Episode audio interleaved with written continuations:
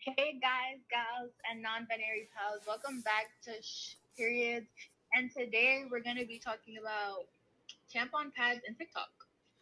Well, specifically, the reason why I brought this up is because I watched this reality T V show called ninety day fiancé, and in a recent episode, the American spouse, Paul, took his Brazilian wife into a supermarket.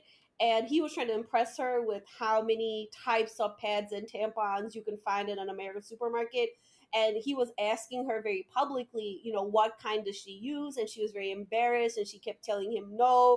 And then he picked up a, a pack of maxi pads and a pack of like winged pads. And he's like, I don't know what the difference is between these two. I'm going to go ask the pharmacist. And then he was giving an interview to the producer and he was trying to explain the difference between tampons and pads. And he said, oh, a tampon goes in the hole and a pad has wings. Um, and then on TikTok, I saw these girls, they were asking their boyfriends, where where do you put a pad? And all the boys said, oh, you put it over your vagina and the wings stick to your butt. And there's a hole in the pad that you pee through. And then the girls explained where the pad goes. It goes on the inside of your underwear, and their minds were blown. I mean, I had a similar instance like this, but not exactly like that. I'm really close to my boy, like, my brother. It's like, we're extremely close, and I had a sleepover with them in Christmas. It was, like, my two brothers, my my boy cousin, and me. And we all had a sleepover at my brother's apartment. And then I got so unlucky because I woke up the next morning with my period, and obviously, why would my brother have pads in his house if no females lived there? So I had to ask him. I was like, can I get money for pads? He literally gave me two dollars and said, okay, go. Thinking I was going to be able to buy a pack of thirty pads with two dollars. And I told him, no, I can't do that. I was like, you're going to need to give me like fifteen dollars or ten dollars so I can buy a good bag. And then he's like, you can't just buy three? I'm like, I'm here for the whole weekend. No, I cannot just buy three pads. He generally was so confused as to why pads cost so much. And then I remember I, I tried to ask my other brother to go down and get them for me because I just did not want to walk. And then I remember I ended up having to go because he did not know there was different sizes in pads. He thought everything was exactly the same thing. So I used a size five, and he was going to bring me a size one. I was like, whoa, whoa, whoa, whoa. So, yeah, boys are extremely clueless when it comes to periods. You know what's funny? Um, we already talked about the tampon tax and how women's products get taxed higher than men's products, even things down to, you know, sh- razors and shaving cream and like definitely mm-hmm. pads. Um, but even when I was a child, I knew about condoms. You know, I knew yeah. that there were different sizes of condoms. I I had seen commercials for condoms and, you know, yeah, I know, like stuff like that.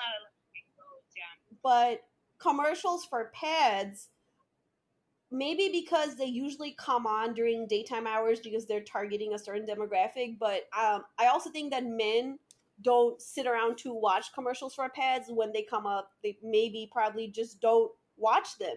So they don't, or they see it, or they don't, they see it. And they're like, okay, here's a lab tech pouring some blue dye on this diaper looking thing. But they don't know what the wings do. They don't know what the dye is supposed to represent. And then we don't really talk about, you know, the cycle and the flow, the bleeding, the cramps, all these, you exactly. know, health, it, the health aspects of, you know, having, getting your period. Yeah, and then sometimes, like, guys really don't understand, like, what it is to actually have your period. Because for me, personally, my period, I hate it. Like, I get sick on my period. I get nauseous. Um, sometimes I lose my appetite. Sometimes I have a really strong appetite. I get really bad headaches, bad cramps. Like, I can't even walk. And some people, like, and there's guys who generally think I could be, I'll be over, I'm just being over dramatic. Yeah, well, they, but it's like, that's a reality. They, the, the physical pain and discomfort of, of periods gets downplayed a lot, but also um, the emotional, uh, whatever, inconsistency gets overhyped. Like, I don't know exactly. a lot of women in my in my actual real day-to-day interactions who act that differently on periods versus not on their periods. My biggest issue with that whole thing that, like, oh, like, if you're on your period, you're acting different. Like, I hate when a boy does something that obviously makes me uncomfortable or bothers me, and then I tell them, and I'm like, oh, I don't like that.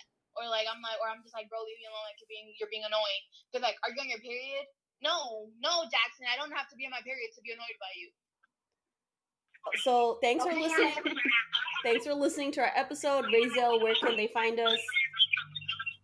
On Instagram at Sh! Periods ran by me. That's facts, Razel. Also, please wait. Okay. Yeah. Razel, yes.